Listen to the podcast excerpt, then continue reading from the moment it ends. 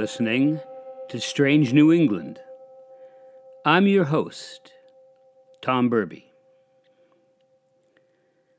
The Strange Voyage of the Charles Haskell.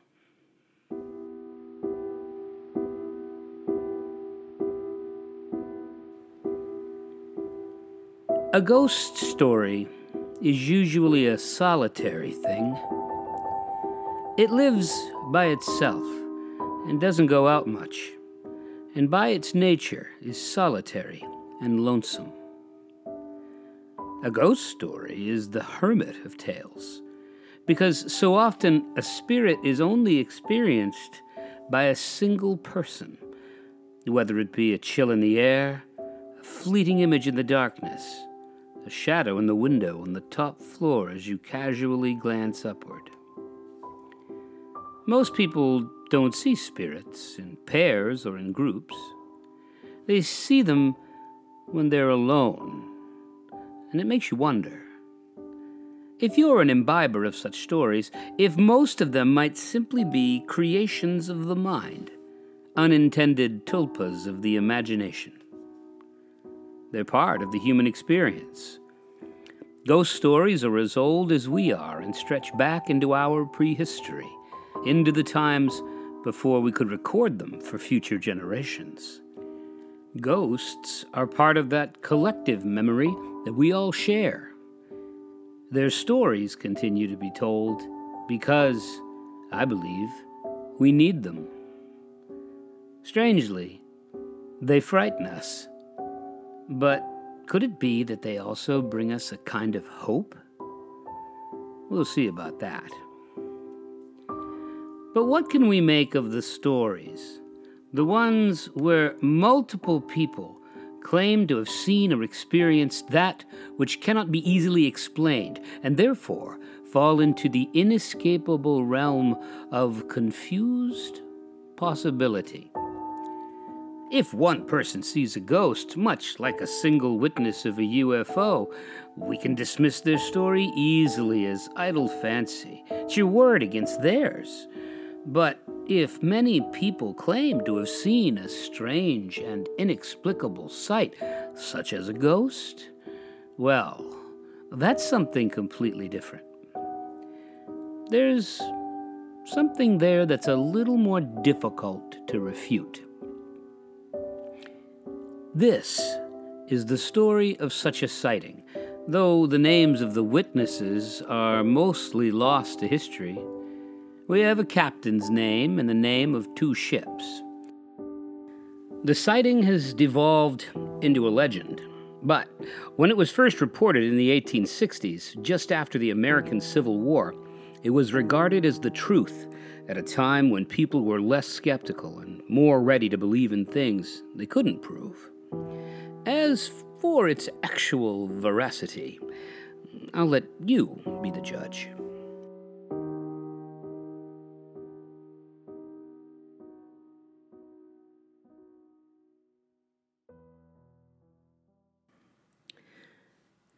The Charles Haskell was a fishing schooner built in Boston.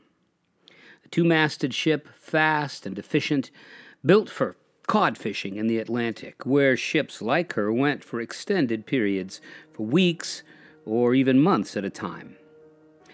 Typically, the cod was salted right on board before returning to shore, and in the case of the Charles Haskell, she was headed for George's Bank, there to reap the rich harvest.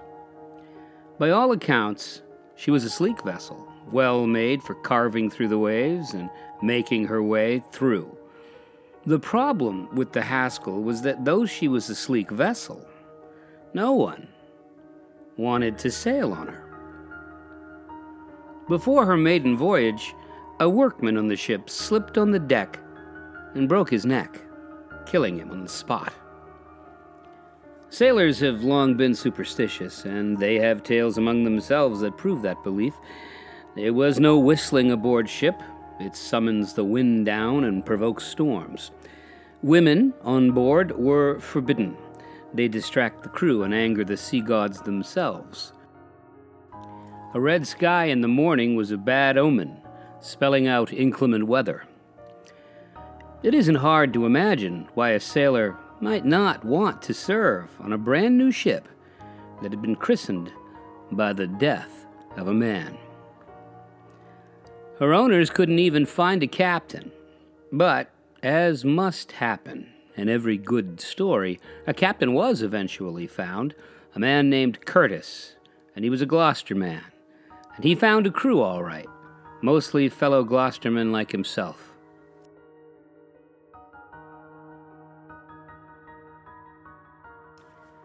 New England fishermen typically fish for cod during the spring or summer months, with the prime season being from late April or early May through September. The Charles Haskell couldn't wait for spring. Like many, she had to venture into much deeper offshore waters as the cod migrated away from shore seeking their food. Winter fishing was challenging and dangerous and required only the sturdiest of vessels using long lining and nets to catch the cod in the dark depths below. Captain Curtis and the crew of the Haskell made their maiden voyage on February of 1866 off to George's Bank to join the others whose occupation was to go after cod. Anyone who has sailed the turbulent Atlantic off New England will tell you how capricious the weather can be, how quickly it can rise to a tempest without any real warning. Between 1830 and 1892, nearly 600 ships and more than 3,000 lives were lost in the waters of the Grand Banks, of which George's Bank is a part. Shallower than the rest of the Grand Banks, George's Bank covers nearly 10,000 miles southeast of Cape Cod. These waters are among the richest and most important fishing areas in the world, and there were many fishing ships in the same area, often with captains and crew who knew each other well. It was March 7th, 1866, and the Haskell was at anchor, her crew going about their daily routine when Captain Curtis noticed the darkness on the horizon, felt the change in the air, and knew in his bones that they were facing a sudden, imminent change in the weather. He'd seen it many times before, and he knew he had only minutes before they would find themselves in the midst of hurricane winds. He could see other vessels out there, and he understood that in a storm, two vessels can easily collide with little capacity to control their courses. Curtis prepared to ride out the storm as best he could, keeping his eye on the other ships.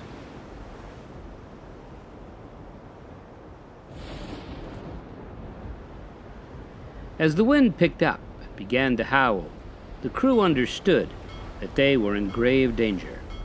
They were facing gale force winds, and the sea was roiling with wave after wave covering the decks and all they could do was ride out the storm and try, try and pray, while trying to ride a safe course through it. And then, as the sky grew dark and waves thrashed, Captain Curtis saw another schooner. She was the Andrew Jackson out of Salem, and she was coming his way.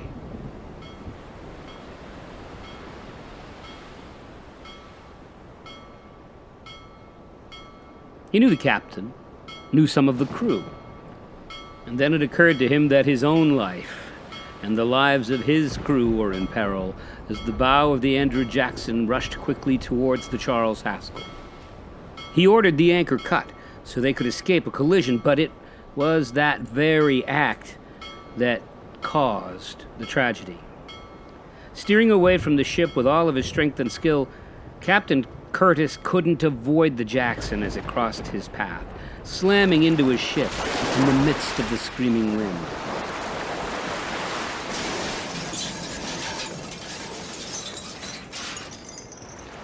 The crew of the Charles Haskell held on for dear life, trying to assess their situation.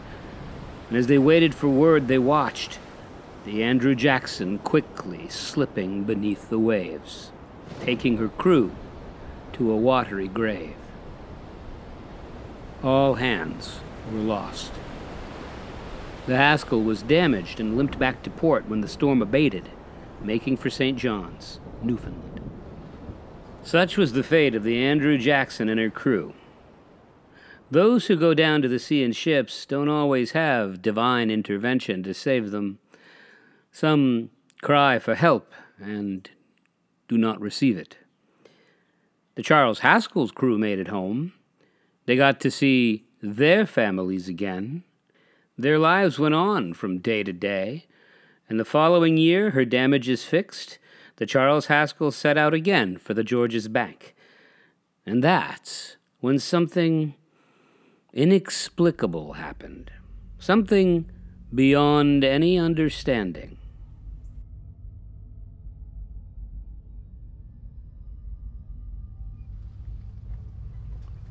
The sky was clear and a full moon shone out six days out of port as the men of the night watch on the Charles Haskell looked out upon the waters and noticed something strange something that made no sense at all to them.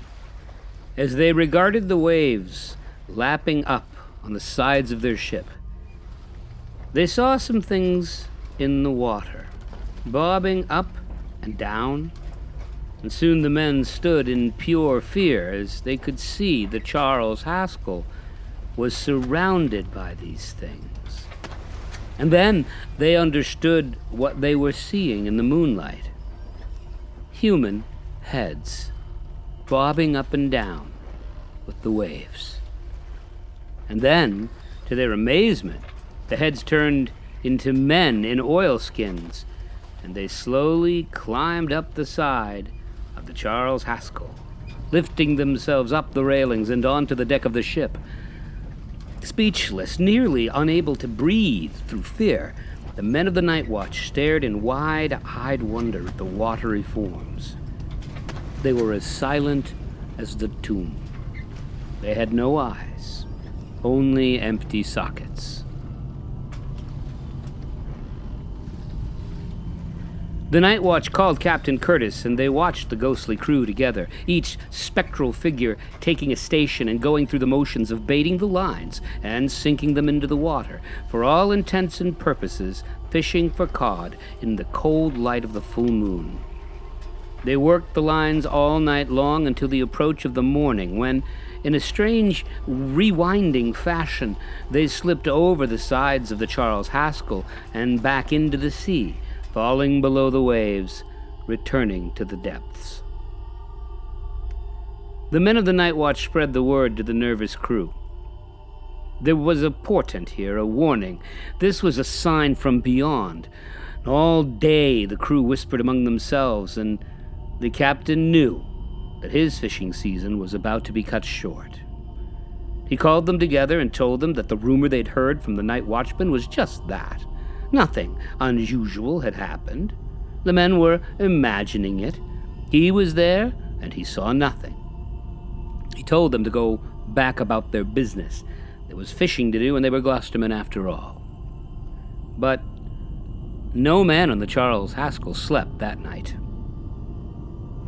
They waited for the light of the full moon to bathe the waters in its ivory glow, and sure enough, the ghostly crew emerged from the waves, arose, and climbed onto the Haskell once more. The entire crew watched in abject terror as the phantoms went about their work as they had done the night before. One of the crew counted them. Twenty-six. Twenty-six was the number of men who perished aboard the Andrew Jackson out of Salem when she collided with the Haskell the prior year. Was this the crew of the Andrew Jackson returning to the Haskell to give some sort of warning? And then, as the cold light of day began to approach, the ghostly crew slipped back over the side, but this time, this time they didn't sink below the cold and unforgiving waves. They walked on the water in single file in the direction of their home port of Salem, disappearing as the light of the morning sun erased them from the world.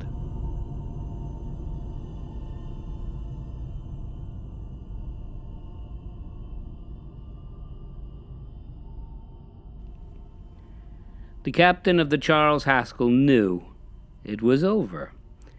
There was no way this crew could maintain their focus and finish the season. He hauled anchor and set sail for St. John's, Newfoundland.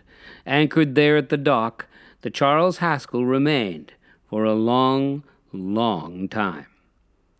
The captain and crew took passage home on another ship, and no one, not a single person, would go aboard the cursed ship, though she was seaworthy and ready to sail.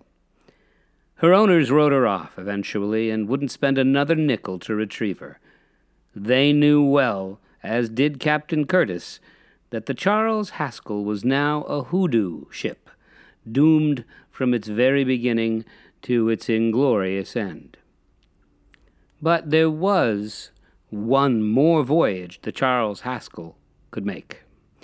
Taking up valuable space at the dock in St. John's, the ship was declared abandoned and considered salvage, but no one wanted her. The harbor master eventually ordered that she be towed to the deep waters and set aflame to make room for other ships at the dock. She was towed out to deep water, and those who were there set her on fire to burn her down to the waterline, and then to sink her beneath the sea, erasing her from the minds of men forever. But when the sailors who were sent to sink her came home, word spread among the mariners that they'd seen something they couldn't explain.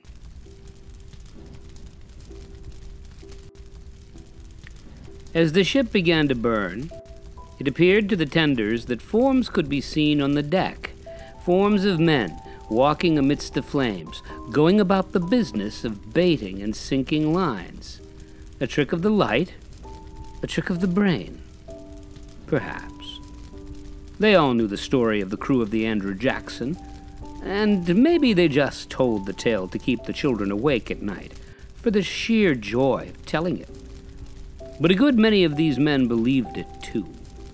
The spectral crew moved among the fire, and as the Charles Haskell burned, she moved away on some unfelt breeze.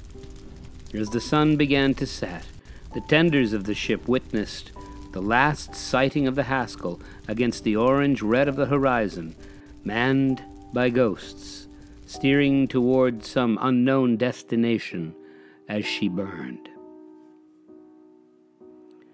You can find a ghost story in almost every corner of the world, in any city or little town. They travel with us, we're never far away from them. And you might ask yourself, did this really happen? Was there actually a ship called the Charles Haskell from Boston? The tale of the Charles Haskell and the phantom crew of the Andrew Jackson is a maritime legend. There's even a famous folk song called The Ghostly Sailors that was written about it and sung, no doubt, aboard many a ship under the light of a full and ivory moon. The crew of the Johnson, carrying out their eternal task of fishing for cod that sent them to their doom, is a story. Let's leave it at that. After enough time passes, and everyone who saw the ghosts are possibly ghosts themselves, there's no point in trying to prove anything, especially a ghost story. Anyway, it is my belief that you don't prove that ghosts are real, you wonder. Like all stories, it's real enough, and like all legends, has its basis in truth. Do you believe in ghosts? Don't worry, I won't tell anyone.